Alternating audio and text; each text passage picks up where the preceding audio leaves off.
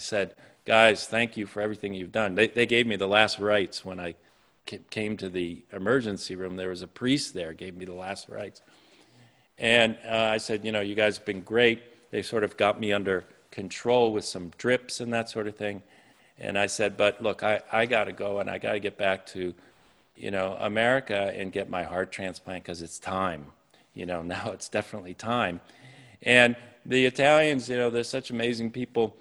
Um, they tried to talk me out of it, and then they basically just said, okay, well, if this is your decision. And they left my IV in, and they gave my friend, who was at the medical meeting with me, a bunch of preloaded syringes full of resuscitation drugs. And we got on a commercial um, flight, and he sat next to me and, and, and flew back to the US, and I went straight into the ICU. And um, three weeks later, I had a new heart. Welcome to Peer Spectrum, where we journey through medicine's overlooked and unexplored corners. Experience what it's like practicing medicine on the International Space Station, operating on an NFL Super Bowl quarterback, treating remote patients in Antarctica, or flying over the burning reactor at Chernobyl. Ride along with a former Navy SEAL physician embedded with elite Delta Force commandos. Meet renowned physicians, economists, researchers, and journalists, deconstructing subjects as diverse as psychedelics, meditation, science crowdfunding, artificial intelligence, architecture, and more. Join orthopedic surgeon Dr. Keith Menken, Colin Miller, and our growing tribe as we explore medicine en route. All right, welcome back. Imagine losing your father at 14, losing your brother a decade later, and looking down the barrel of the same heritable heart condition that killed them both. Imagine learning in your first year of surgical residency that your continued existence will depend on a new implantable device called an ICD, a device so new that you will likely be the first surgeon in the world to have one implanted, a device that will allow your life to continue, but most likely put an end to your surgical career. Well, that's exactly what happened to today's guest, one of the nation's renowned transplant surgeons, Dr. Robert Montgomery.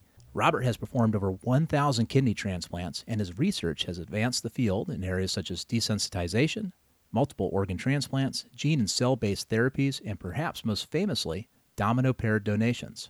If that's not enough, he is also credited in the Guinness Book of World Records for the most kidney transplants performed in one day. Oh, and one more thing Robert is also a heart transplant recipient. A heart transplant performed by the very surgical team he hired and currently leads as director of the Langone Transplant Institute at NYU. And what's with the Ave Maria intro? Well, that's Robert's wife, world famous opera mezzo soprano Denyce Graves. Get ready for a wild journey of an episode. With that said, let's get started. Bob, welcome to the show. We've been really excited to have you today. This is going to be a lot of fun this hour here. Thank you, Colin. It's a pleasure to be here. I appreciate you inviting me. Give us a little idea about your family history, um, especially with cardiomyopathy, and how that plays a role in where we're going to be headed today. Sure, sure. So, um, you know, my, my dad died when I was 14 years old of uh, cardiomyopathy, dilated cardiomyopathy. At the time, they thought it was probably a, a post viral um, cardiomyopathy. Um, I was an intern um, at Johns Hopkins in surgery, and um, I, it was about two in the morning, and you know I was on call in the hospital, and I got a, a phone call from my sister-in-law um, telling me that my brother had dropped dead at age 35. Um, and he was water skiing and, and let go of the rope. And um, uh, we did an autopsy, had an autopsy performed, and um, actually, I, I had his heart sent out to our, our pathologists, and they basically connected the dots between my father and and him, and we realized that we had a big problem on our hands, hmm. um, and that this was clearly a genetic disease. And place us. What what year are we talking about? Where were you in residency? That was 1987. It was my first year, so I was an intern. You you were told that you needed something pretty early on. Um, this is an ICD. Tell us what this is and why this is pretty unique for you at this time. Yeah, an ICD is a implantable defibrillator, and basically, you know, it monitors your heart. And if you develop a malignant type, of arrhythmia, um, it will deliver a shock, 30 joules of energy to your heart, um, to um, get it back into a normal rhythm. Um, in 1987, you know, those were the very early days of the development of this device, which was actually invented at Johns Hopkins. Um, and so, you know, I uh, pretty quickly got on a treadmill um, after my brother died. Um, he was doing something very strenuous at the time. Um, and, you know, just to look at my heart at that time, it looked fairly normal. But when I got on a treadmill, I developed a really concerning um, arrhythmia. Um, and so they felt, uh, my cardiologist felt very strongly at the time that I needed one of these devices. Um, and at the same time, they delivered the news that they didn't think that this would be compatible with the life of a surgeon and that I should start thinking about another profession. Um, again, these were during the early days, the devices were like the size of a Coke can and had to be implanted in the abdomen, and I had to have a, uh, a, a thoracotomy or my chest opened and patches put around the heart, which were the capacitors that mm-hmm. delivered the shock across the heart. Um, so it was very rudimentary back then. You know, now it's it's a a small device that people wear that that looks just like a pacemaker up in their shoulder, um, and um, it's you know it's put in mostly you know non-invasively. They just have to make a little pocket to put the actual device in. But back then it was a big deal. And they also thought that I was the first surgeon in the world to have one of these devices implanted. And so the company, there was only one company making them at the time. And they felt that the, some of the equipment that we use in the operating room would be sensed by the defibrillator and would shock me inappropriately, you know, during an operation. So it would, it would, they were, they were pretty gloomy days for me, as you can imagine. I mean, how'd that feel when they told you you're probably gonna be the first surgeon to have this? I mean, eh, eh, because you are probably looking at what looked like the end of your your career before you even got started. That's yeah, thankfully not what turned right. it out, but that's right. Yeah, um, you know, it was devastating news. Um, but but you know, by the same token, you know, it was um, a bit of hope. You know that that uh, could be offered to have sort of a um, guardian angel. You know that could you know prevent me from uh, suffering the same fate as my brother. So, how did you make the decision to, though, to go forward in surgery, even though you knew there was potential risk, or you just yeah, didn't know so what the risk really was? The the chairman, you know, of surgery at Hopkins at the time, and my surgeon, my heart surgeon, who put the device in, you know, brought me into the office and talked to me and you know and said well you know what do you want to do and i said i want to be a surgeon you know and at the time, I was I was preparing to actually go over to um, Oxford, England, and work in a lab for a couple of years. So they decided to just sort of, um, you know, defer this decision and, you know, said, go ahead, go into the lab and let's see how you do over the next couple of years, not knowing whether, you know, my heart would really deteriorate rapidly. Right. Um, and, and then we'll see when I came back, you know, I actually stayed there three years and got a PhD. Um, and when I came back, actually, we went to the electrophysiology lab, and I took we took all the equipment that's in the operating room into the electrophysiology lab, and and they put a magnet on the device to um, sort of get uh, the perspective of what the device was seeing Mm-hmm. And there, there wasn't any interference from, um, you know, the cautery that we use to make incisions and that sort of thing. Um, because we knew that if you, if a patient had one of these devices and you use that instrument, you know, while you were doing surgery on them, it would cause it to go off. But um, I was grounded, I guess, and and you know, it um, it turned out it was okay. So I carried on. Interesting. Um, and and you know, and I would say the next, you know, 20 years were sort of um, periods of relative normalcy punctuated by near death experiences, you know, along the way. Um, but I, will be honest with you, I, you know, I, I never really thought that I would live past, you know, the age that my brother was when he died. And I think, you know, that's had a big impact on my life and, and, you know, how I've lived it. Yeah. Is he your only sibling? Was it your only sibling?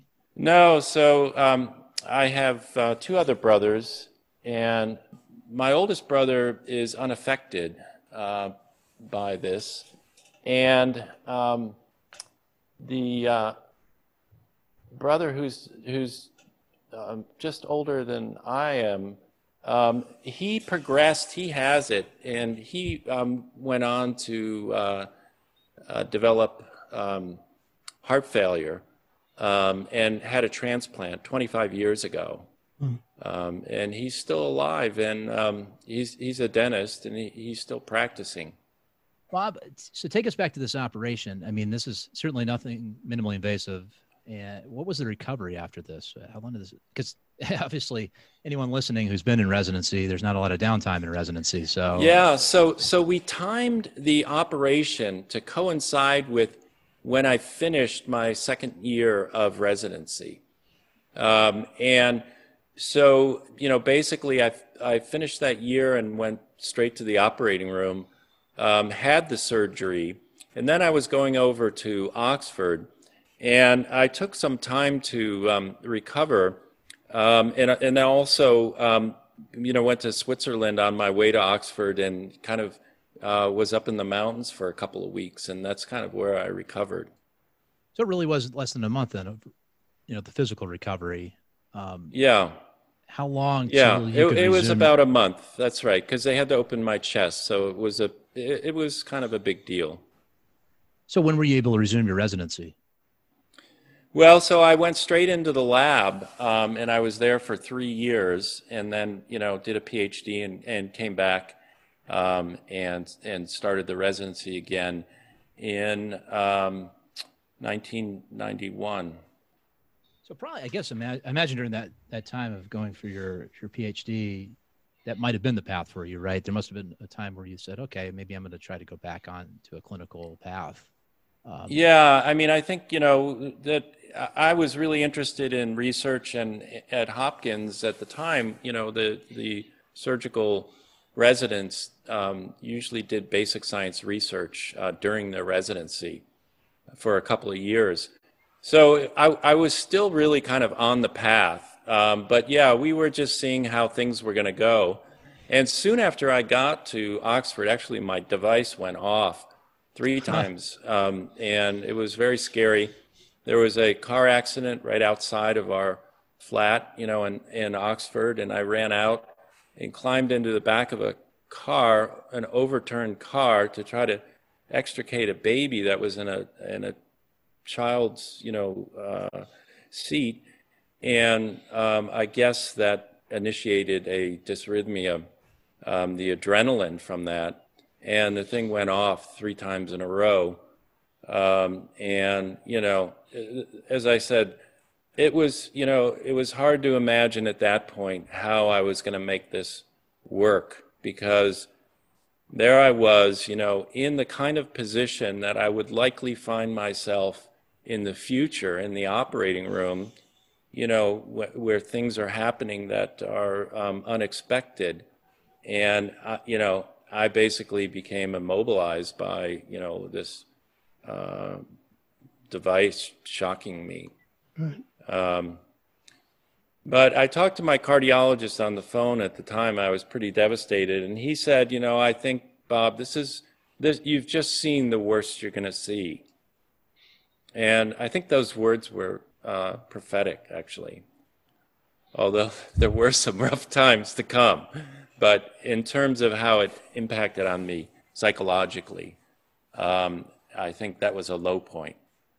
Did you get any pushback from anybody in the program that they didn't feel this was a good idea to come back? I mean, I know there was controversy, and I know that you know there were conversations that I wasn't um, privy to, but um, I had a really strong advocate who you know was the chief of surgery, and I think he just you know said we're just going to keep a close eye on him. And of course, I was a resident, so I wasn't you know the person in charge of the operation, so there was that sort of buffer. And then I got back and got into the operating room I had to completely change the way I thought, and I had to really re-engineer my um, my response to stress and um, turn off all of the adrenaline because that's what produces the arrhythmias. That and really, you know, severe or really extreme exercise. So I had to really just kind of let go of all that. And you know, it actually made me a much more effective um, surgeon. And everyone always said, you know, it's like you have Valium running through your yeah. system. You know, you're just so um, able to deal with kind of whatever comes your way. Yeah. Coach, that what were some of your coping skills? How did you actually turn down the adrenaline rush?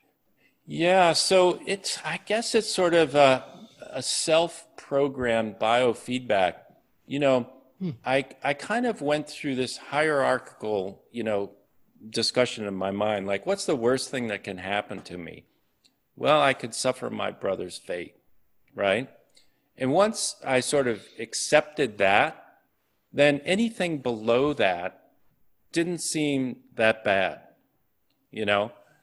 And so, you know, when I was facing a really stressful you know, situation, I'd just kind of say, well, it's better than dying, you know? Hmm. And, um, and I was able to just really kind of, um, you know, dial it down. It's interesting because, you know, my nieces and kids have asked me that question because, you know, this um, is in our family now and it's, you know, in this next generation too. And, um, it's really hard for me to describe exactly how I did it, but um, you know, if you just sort of accept that you're probably not going to live that long, it can actually be very liberating. Um, you know, because the little things that are seem big, seem to loom big in our lives, actually become pretty small when you look at it that way. Right. And and and it just you know that kind of worked for me and has continued to work for me. And every day i wake up i'm just surprised that i'm still around. Amazing. Well uh, we're going to fast forward here in just a moment but one more thing on residency in the early 90s there was it this is a general surgery residency but specializing in transplants was what did the career path look like for a, a transplant surgeon at that time and how early did you have to make the decision that's what you were going to do. Yeah, I mean, I, I pretty much decided the, the work that I did over in Oxford in the lab, you know, was all transplant biology and immunology. And I had decided at that point that I wanted to do um, transplantation. And so you have to do a, a general surgery residency, which is usually five years. And then you have to do two years of, um, uh, of your fellowship, your transplant fellowship. I also did three, you know, three and a half years um, in the lab with a PhD, and then I did a postdoc too, which is kind of after you do a PhD, you know, if you're serious about science, you spend a couple of years in a lab as a postdoctoral fellow. And I did that in human genetics. How about that? Interesting. Yeah.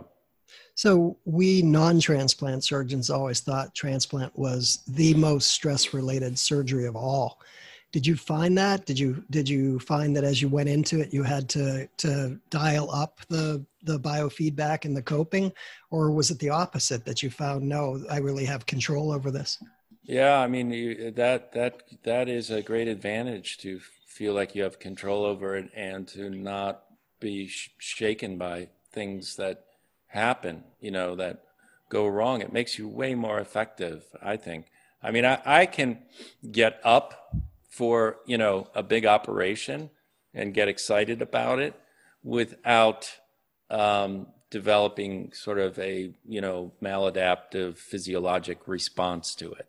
Hmm. That's a very fancy way of saying you know how to calm your nerves. Is there any any secrets to that?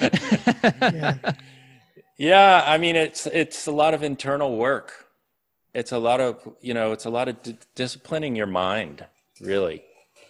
Um, that's has really meditation or anything else been a part of that, or is it just yeah? And but a, a, a, lot of it is just done consciously. You know, um, in in the moment.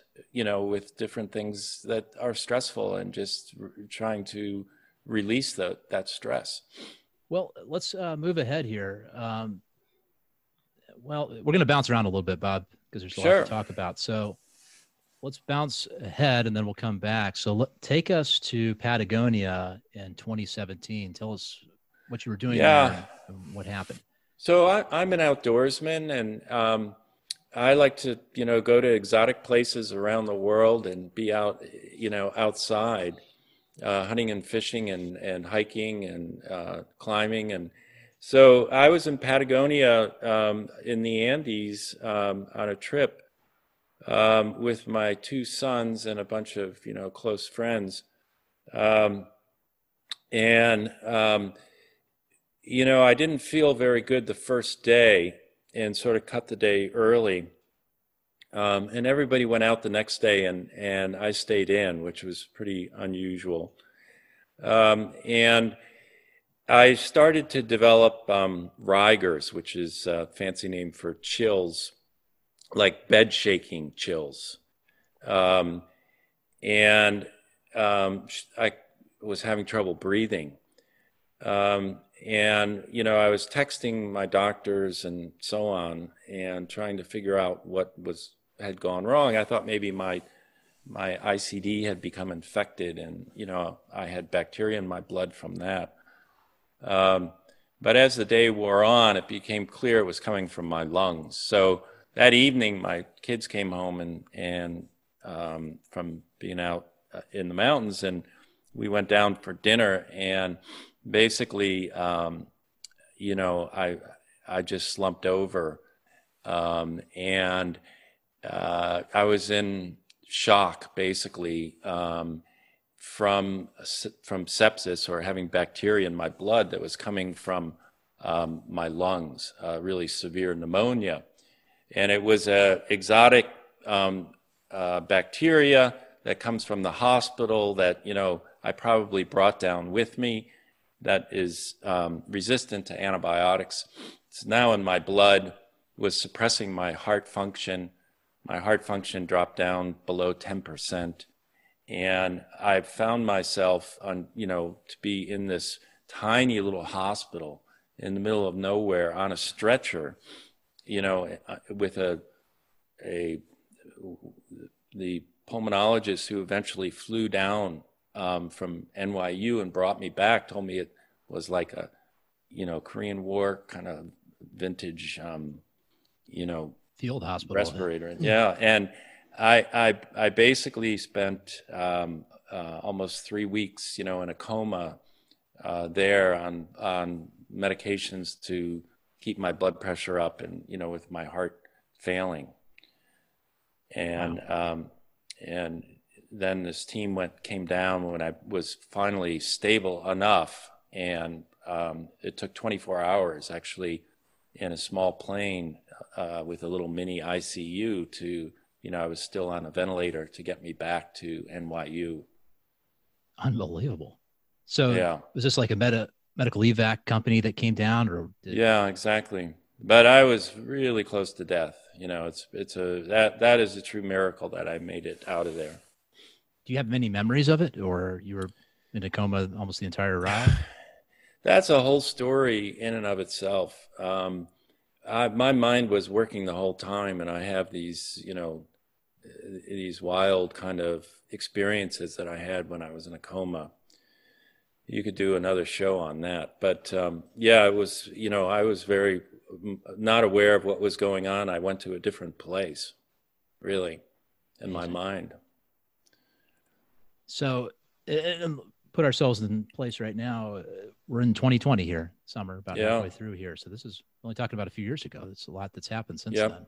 Yep. Um, you got back, and what did you learn when you got back to NYU? Yeah, so you know, I I And learned just to how make it to. clear, because I don't think we said this. Uh, you're at NYU now, so that you're going Yes, back that's to right. your hospital with your colleagues. Exactly. I had just gotten to NYU in 2016, so this happened, you know, in the first year that I was there. I was starting a new transplant program, and this happened. So you can imagine. Um, but anyway, what what I learned was I learned how to walk and talk and eat and drink again. Basically, when I awoke from the coma, I couldn't do anything. I was completely helpless, and um, so you know that was a really intensive kind of rehab. And but you know within a couple of months, I was back in the operating room. My heart recovered a bit. Um, the function went up into the 20s, but it never really fully bounced back from that experience. Did you still have the original ICD from '87 at that point? No, that had been changed many times over the years, and then eventually moved up, you know, to where you are used to seeing um, defibrillators and pacemakers on my shoulder. I had an incredible amount when, you know, fast forward, eventually all this hardware had to be taken out when I had my transplant. And you should, I mean, it was like a junkyard of, you know, wires and steel and things that, you know, that had been abandoned because these things wear out. And I had this for, you know, over 20 years. So uh, a very long time for an ICD. Amazing. So, how long uh, after getting back to New York did you find out? Sorry, I had it for over 30 years. It was, yeah, because it was put in in the 80s. yeah. Right, right, right. Exactly. Yeah. So, how long did you until you found out you were going to need a heart transplant? Tell us about. Yeah, so I, you know. I there there were a number of things that happened, but I'll I'll I'll uh, get to the the I'll cut to the chase, which was, um, uh, you know, I I recovered. I was back to pretty a normal lifestyle, um, and my wife and I were in um, Italy, in a small town in Italy, and I developed what's called uh, ventricular tachycardic storm, which means I I kept going into, you know, these sort of death spiral um, rhythms, heart rhythms, and I would, you know, collapse and be unconscious, stop breathing, and then the device would fire, and I'd wake up again, and then, you know, ten minutes later, the same thing would happen, and um, so this is an extremely, you know, dangerous situation because these devices, you know, they work most of the time, but you keep pushing them to this extent, eventually it's going to fail. And it had failed previously, about six months before that. Um, I I was at a Broadway show and I had a sudden death where I collapsed, and the device didn't work, and I had CPR for a prolonged period of time and external shocks and so on. And then they had to completely revamp the ICD. Thank goodness, because when I was in Italy, I was really dependent on that, you know, um, capturing me and bringing me back to life each time. And so once I returned from there, I, I basically signed out against medical advice from this little hospital in Italy. And I said, guys, thank you for everything you've done. They, they gave me the last rites when I came to the emergency room. There was a priest there, gave me the last rites. And uh, I said, you know, you guys have been great. They sort of got me under control with some drips and that sort of thing. And I said, but look, I, I got to go and I got to get back to, you know, America and get my heart transplant because it's time. You know, now it's definitely time. And the Italians, you know, they're such amazing people. Um, they tried to talk me out of it, and then they basically just said, okay, well, if this is your decision.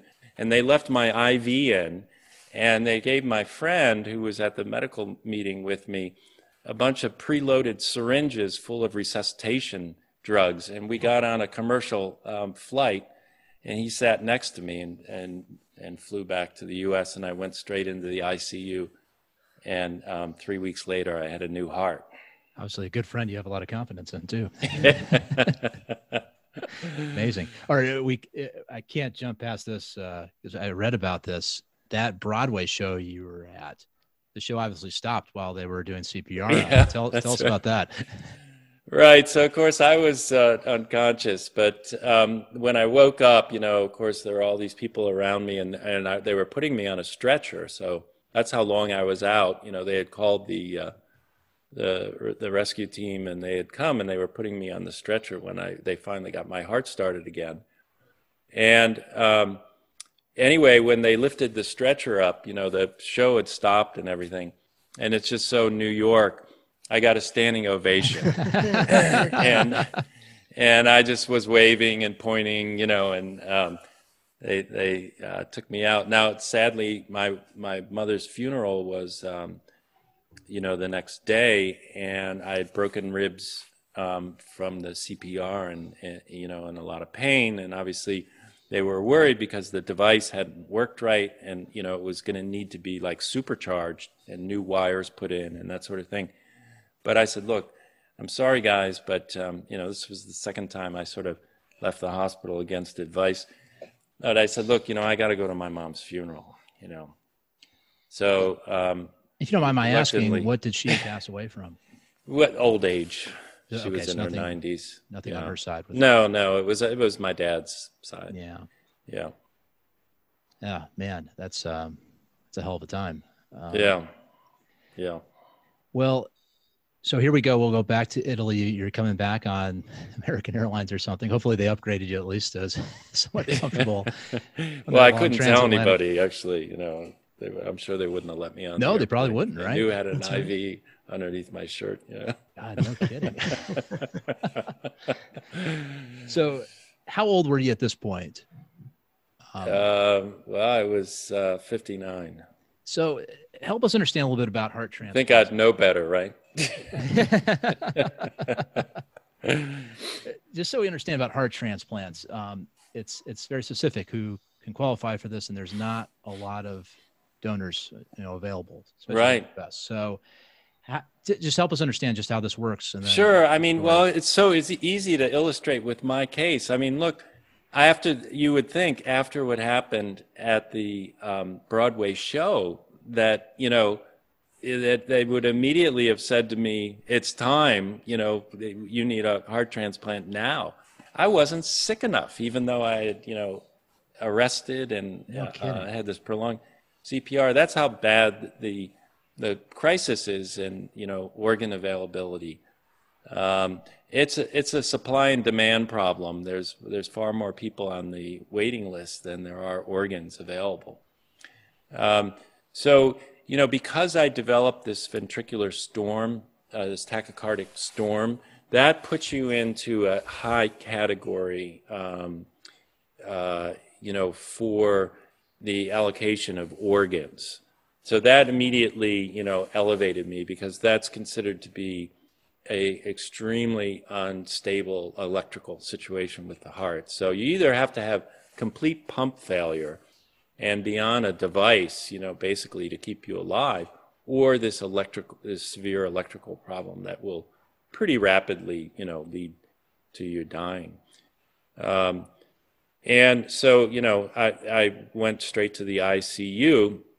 And then I had been, you know, um, over the years involved in trying to um, develop this idea of um, using organs um, from donors that were at increased risk of transmission of um, viruses because of um, usually the behaviors that cause them to die, um, drug use, um, and you know various other uh, uh, things that um, can result in transmission of HIV, hepatitis, hepatitis C, and hepatitis B. And um, so, you know, over the years, I'd been starting back in the 90s, very involved in um, trying to really understand what those risks were because I felt like they were more emotional than actual. And so we quantified those risks. We used a lot of those organs when I was at Johns Hopkins. Um, and then suddenly we had the opioid crisis and this sort of explosion in um, people dying from drug overdoses. And um, about 25% of those uh, folks who are um, overdose victims um, have hepatitis C. And then there's some risk, you know, that they could transmit other viral illnesses if they've just recently been um, infected, because we we have good tests um, to pick up, you know, these viruses. Um, and so when I was at Hopkins, we had just started, you know, a the first in the in the world um, protocol for using some of these hepatitis C um, positive organs that had only previously been put in hepatitis C positive recipients, instead putting them in hepatitis C negative recipients, because we had these new direct acting agents, these new antiviral drugs that had a very high rate of cure. Um, you know that were being used to treat you know primary um, hepatitis C. So um, we brought that uh, protocol to NYU when I came in, in 2016, and we were doing a lot, we were using a lot of these organs. So from the people who were dying in the opioid crisis, half of those organs were being discarded because they were infected with hepatitis C or because of the risk that they uh, posed, you know, f- that the perceived risk that they um, posed for HIV and, and hepatitis B. Um, so, you know, basically, I told my um, doctors that, um, you know, I, I wanted to utilize one of those organs. Um, and so they very rapidly, because again, those were being discarded at a very high rate, found a hepatitis C positive heart for me. Um, and I got hepatitis C. Um, started about um, four days after the transplant, and then took the drugs for you know the antivirals for two months, and it was completely cured. Amazing. Uh, We're going to get into this a little bit more in a, little bit here, but when we're talking about a heart transplant, how much time are we talking about from the time the donor is identified and what kind of window do you have to get this heart transplant? Yeah. So, you know, it, the, the total time, you know, from the time when the donor's identified and the family consents to donation and, you know, when the organs are all, you know, in their new homes, it's, it's usually somewhere between one and three days. So, who, how did you first find out you were going to have access to a, a heart? Tell us about that. Who called you? Yeah, so my surgeon called me at four in the morning and um, said, and you know, it was amazing because he was so emotional and excited. You know, his voice was breaking a little bit, and and um, he said, um, "It's as if you incarnated your donor. Um, you know, we have we have a heart for you from a." a young man who you know died from a drug overdose as and has hepatitis C and um, you know I think it'll be a good heart for you. Did you ever learn I anything said, more about go." him, or was it? Uh, No, Yeah. not no, I haven't really. Um, you know that's sort of up to the family. hmm Um, my brother, uh, you know, got to know his donor family, um, but uh, I, I haven't up till this point. So we'll see what happens. So back to 4 a.m. in the morning. Yeah. Your wife's there. She's probably, you know, pretty excited, but also Yep. nervous. Um, what happened in those moments after that, in those hours? And Yeah, I mean, I was all, I was just all excitement. And I was, you know, I didn't have any, um, you know, feelings other than like this, you know, whatever's going to happen is going to happen. And good luck to you all. You know, it, this, this one time, it's, uh, I, I'm not going to have to like do anything. it's up to you guys, you know, and, um, and, you know, put my life in the hands of the people that I had hired a couple of years before. I mean, we just about that? started our heart program in 2018. Um, and uh, sorry, 2017. So we we were in our first year of um, the uh, program. so if anybody's Um, nervous, it might be they're operating on the boss here, you know? Right. About stress. That's right. But the good thing was that I hired great people and they were very seasoned and they were, you know, um, just professionals. And um, they did such a great job. And it wasn't easy. It was not an easy operation because I had all this gear inside me, you know, that they had to extract. Um, and it kind of, those leads that go down into the heart through the blood vessels start to stick to the blood vessel walls and grow into them. And, you know, it can be very hazardous removing all that junk, you know. Right. Um, yeah, I think for our non-medical listeners, you know, the idea of scar tissue can be really tricky for surgeons going Yep, back in that's right. where something else was done before. So, Yep. um, just makes it all the more Yeah. exciting for the surgical team. And extraneous wires, sure.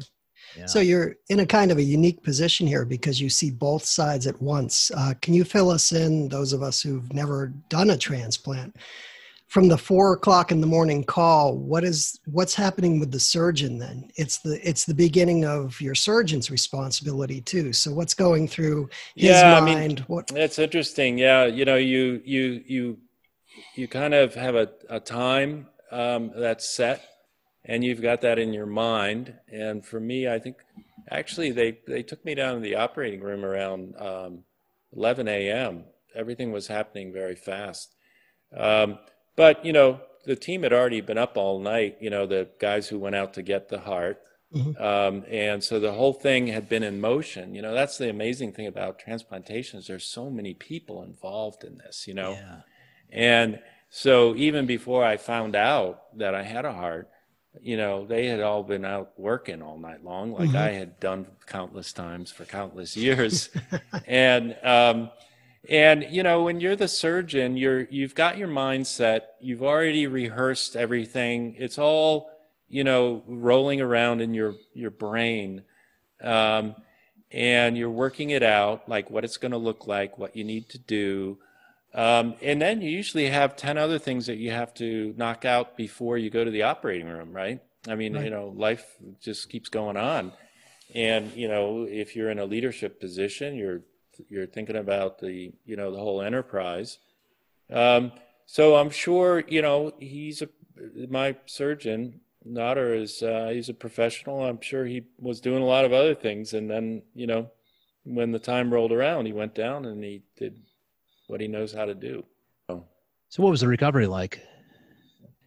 Um, it was much easier than you know uh, 2017 um, when I you know came back from Patagonia. That was the biggest challenge because again I I had lost because of the the the endotracheal tube in my throat. I I, I couldn't eat or drink or talk and had damaged my vocal uh, folds and. Um, so it was uh, it, it was a lot easier to come back from the transplant. I was working, you know, ab- in my bed, um, doing work, meeting with my assistants and administrator, um, you know, on post-op day three, kind of getting it back together. You're kidding. Wow. That's remarkable. Yeah. You don't mess around, Bob. Okay. Well, the, you know, look, like I had been living with this heart that, you know, wasn't working very well for a long time. And suddenly I had this great heart, you know, and I had blood like, you know, going everywhere in ways that I hadn't experienced. It was really invigorating, actually. Hmm. wow. Yeah. interesting. Didn't think of that. So how long until you because you are back in the OR, you're you're practicing. How long before you're able to comfortably do that? Yeah, you know, that took a while and that was a whole journey in, in and of its own right because um, one of the side effects of uh, the mainstay drug that we use in transplantation is a tremor and almost everybody gets it. And, you know, for the average person, they kind of get used to it, although some people never do. Um, but it, unless you're, you know, a, a watchmaker or a surgeon, it's something you adapt to. And if you're either of those, it can be devastating. And, and so I really went on this odyssey for a year trying to find um, someone who uh, had an immunosuppressive regimen that they were using um, that didn't involve this drug that causes this side effect. And um, I eventually found that person and started on a different regimen, um, which I converted to. Um, but unfortunately, I had a, a rejection once I did the full conversion. And so we backed off, and I stayed on the, the other medications and just added a little bit of this drug in that caused the tremor. And it's sort of a dose dependent thing. And with just a little bit of that drug, I was able to, you know, not have rejections and not have a tremor. And so I really just did, you know, my first um, transplant this um, past year. And actually, my first patient was a guy who had had a heart transplant who was on that drug. And the, one of the other main side effects that it causes is in a third of the heart transplants by 10 years, it causes their, their kidneys to fail. So I was doing a kidney transplant on this guy who was about 10 years out from his heart transplant, um, you know, because of this same drug. It, it, was very interesting. So that was my first time uh, back in the operating room. At, um, uh, and um, I've been, uh, that was, um, uh, oh, probably about uh, six months ago or so. Um, wow. And, and then, you know, and then um, did a, did a bunch of transplants and then, you know, COVID hit. Right. So, yeah. Well, um, yeah, we're getting close here. So we have 15 minutes left. So we're going to try to pack in a bunch of questions here, see what we can get out of this. Um, let, us talk about kidney donations for a moment, because that's going to get us more into the availability of organs and that discussion we're, that we're going to finish with here. But give us an idea. First of all, tell us what the paired um, domino um, protocol is for donating kidneys, how that was, you know, what your involvement was there and how that's yeah. really been helpful. So, you know, yeah, we've been really up until the opioid crisis, you know, the number of organs available from deceased donors has been pretty steady, not increasing very much despite all the public education and everything that has gone on over the past several decades. Um, you know, and there was a an increase, uh, sadly, you know, for transplant, it's sort of the silver lining, if there is one, of the opioid crisis is, you know, people, we could save some lives. But, um, you know, we, we've been, I spent really my whole career trying to uh, figure out new ways to, you know, expand um, organ donation.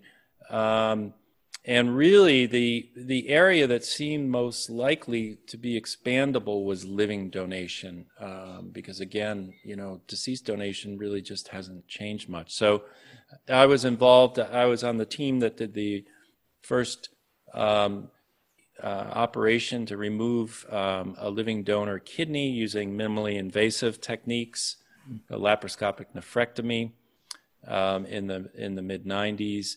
Um, and that made it easier. It made it, it decreased the impact on the donor. Um, the donors could get back to work much quicker and so on. And then um, in the early 2000s, I really was pushing very hard to try to um, help these people who had incompatible donors. There's two ways you can be incompatible with your living donor either through your blood type or um, through these antibodies that you can develop if you've had a previous um, uh, transplant or blood transfusion or pregnancy even, um, and you've been exposed to foreign tissue, you can develop an immune response to it and develop antibodies. Um, and so I've been, you know, very involved in developing new approaches to that. And and um, we had we had a young woman who um, in the late '90s who uh, had gone to a lecture um, about the new technique for removing the kidney laparoscopically. And she was actually a transplant coordinator from the Midwest. And she called us the next day and she said, I want to donate my kidney, but I don't, you know, I, I don't really feel comfortable giving it to one of our, one of my patients. I just want to give it to anybody, you know, who needs it. So we matched her up with a kid because, you know, kidney disease affects children uh, disproportionately. And um, she really wanted to start a revolution, so she brought a publicist with her, and it got all this uh, attention when she donated this kidney to somebody she didn't know. And the next day, we got 50 calls of other people who wanted to do this. No kidding. And um, and so at that time, we were like, okay, so how are we going to allocate these kidneys? And we decided, you know, to continue to give them to children. And then we ran out of children. We transplanted our whole list basically of children. Mm-hmm. And then one night, I just got this idea that you know we could give that kidney to somebody who had a blood type or tissue type incompatible donor, and then that donor could give their kidney to somebody else who had an incompatible donor, and you could set up these um, chains um, or dominoes of transplants, and um, starting with you know one of these altruistic donors, and so that's what we did, and that's grown over the years, and now a thousand transplants a year come from living donors who um, receive their kidney through these um, chains of transplants. Um, this led to a, an interesting distinction for you, a record. Tell us about that real quick.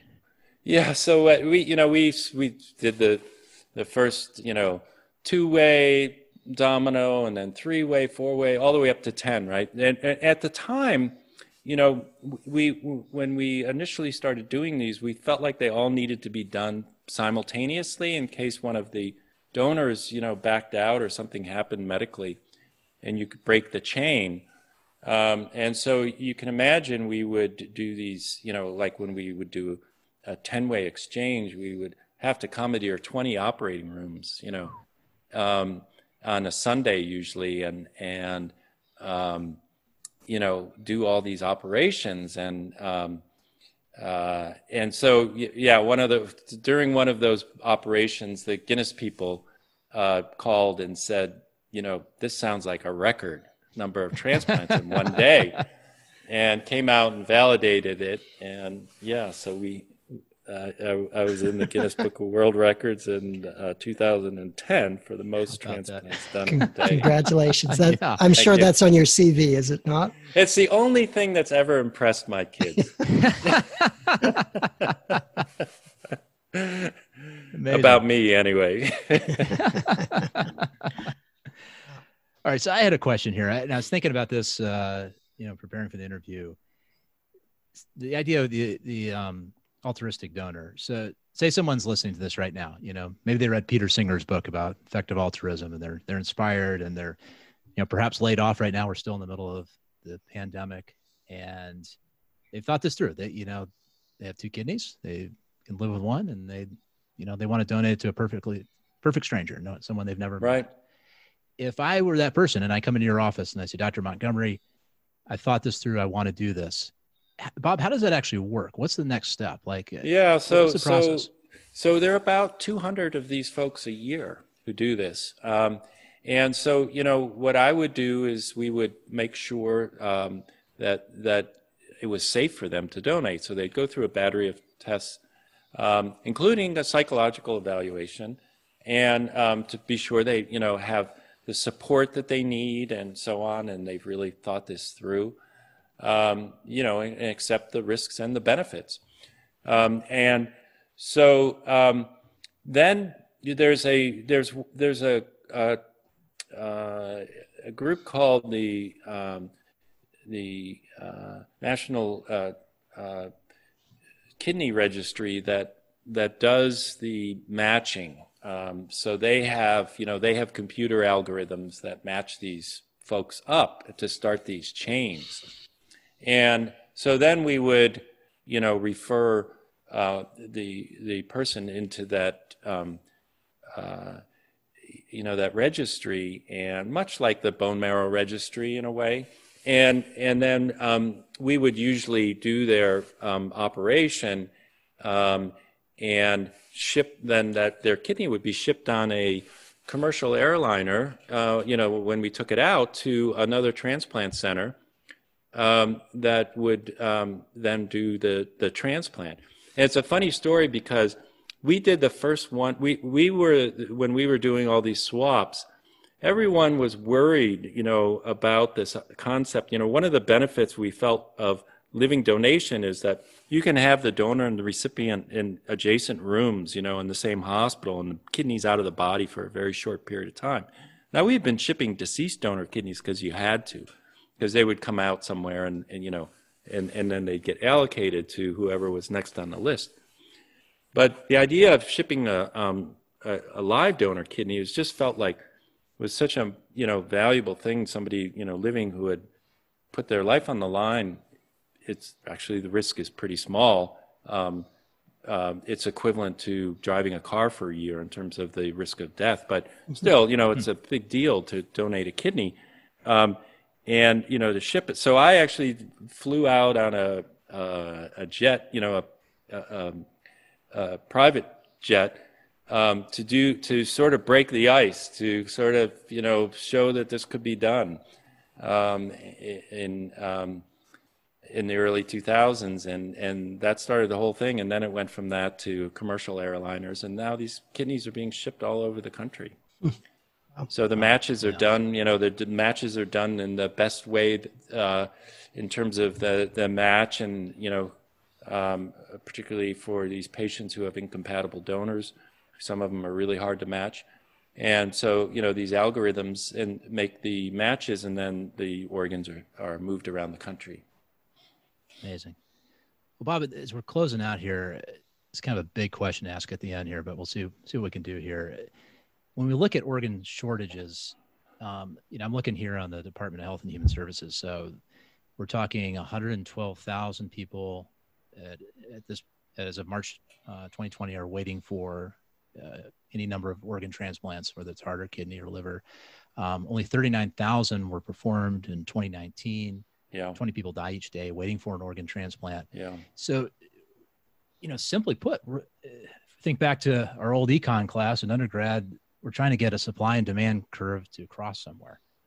And yeah, I mean, we're, we're failing. If, to, you, oh, if you were if you were the CEO of a company and you could you had a great product but you could only deliver it to you know 20 20% or 25% of the people who wanted it every year that would be a failure right right and, that, and that's what we're talking about and you know yep.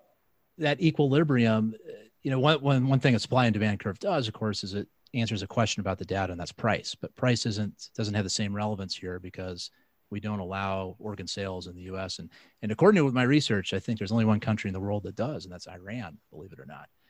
Um, to, to kind of close things off here, in order to to tackle this problem, whether we look at a free market approach, if we look at uh, logistical enhancements of getting organs where they need to be, technology innovation, what what are you most optimistic about, Bob, and what you've seen? Yeah. So you know, in this case, you know, we're we're talking about human lives and not you know um, the bottom line for a company, and and and we're also talking about something that has been voluntary, um, you know, and a system that um, actually works very well, but is unable to meet the need, and so, you know, all these things that I've been talking about the hepatitis C organs, the, um, the, the domino transplants, the chains, you know, all these things I've been involved in in my lifetime. I, I sort of think about, you know, they've made incremental increases in the number of organs available, but I sort of think about them as fossil fuel. You know, it's not the future. It's not what we need is a renewable, sustainable source of organs. And I don't think you can achieve that by paying for organs. It, it, it, it brings in a whole new set of issues. And where I think the future is sort of the wind and the solar of, you know, the future are bioartificial organs and xenotransplantation or organs from pigs. Wow that have been genetically um, modified to make them less um, likely to be rejected by a human. And so I'm spending a lot of my time now working on these two areas of uh, testing um, bioartificial organs and um, xenotransplant organs. And I think we're getting pretty close, actually, to doing some clinical trials. I think it's going to happen in the next few years. And to me, this is where the future is. Interesting. Exciting. Uh, in the present right now, has COVID affected? I mean, you're in NYU. We all know what had happened in New York in the early uh, stages of this pandemic as it reached the U.S. Has this affected your practice and organ supply in the U.S.? Uh, Yeah, I mean, during handle that, surge, you know, we had uh, close to 7,000 COVID patients in our hospital, and we were, you know, transforming, you know, offices into ICU rooms and everything. And you can imagine under those circumstances, I mean, almost every bed in the hospital was filled with um, someone who, you know, had, who, who needed to be hospitalized, had severe enough COVID that they needed to be in the hospital. And there, there was just no way we could do transplants at the same time. So we actually had to um, essentially shut down. We still kept a few patients listed, patients that we thought, you know, the risk benefit ratio of being transplanted under those circumstances, you know, still favored a transplant. And so we, you know, we were closed down through um, uh, April um, and a part of uh, March, and then um, uh, started to reopen in May. Um, and uh, in June, we actually did the number of transplants we normally do in a month um, across all the organs. And so we're back really, you know, um, to where we were. Um, but of course, in the Sun Belt now, you know, they're going through something similar to what we went through. Right. Not quite as bad because it seems like the a lot of the people who are getting infected are younger and, uh, and you know less high risk, but still their ICUs are full. Yeah. And um, so yeah, I mean it's been it's been really um, a you know fascinating and horrific uh, time, um, and um, you know it's it's amazing uh, how much we've learned about uh, how to take care of these patients and and how much the care has improved as a result. How about that? Yeah. Bob, we are right at the hour. So, as promised, we're going to wrap it up here, even though we could keep talking for another hour easily. Um, just to end things, I'm going to put a lot of links up on our website to some of the resources we were pointing at today and discussing. But if folks out there want to learn a little bit more about you, your program, and some of the innovations that are coming around the pipeline, um, where's, where's some good places to point them?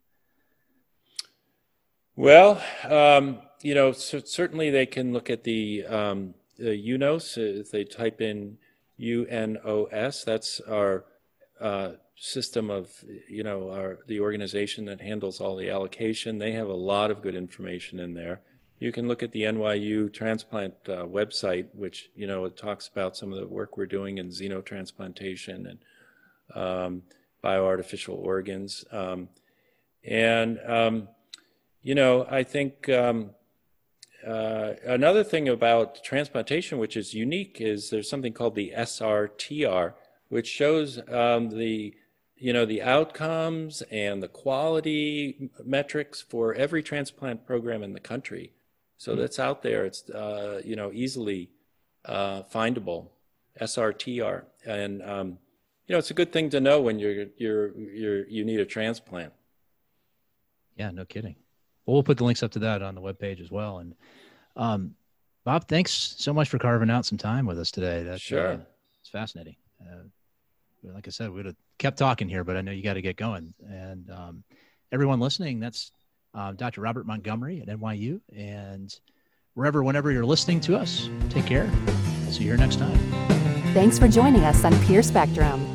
Please support the show by writing a review on iTunes and join the conversation at peerspectrum.com. Keep up with the latest episodes and share your ideas with us on Twitter, Facebook, or email at peerspectrum.com.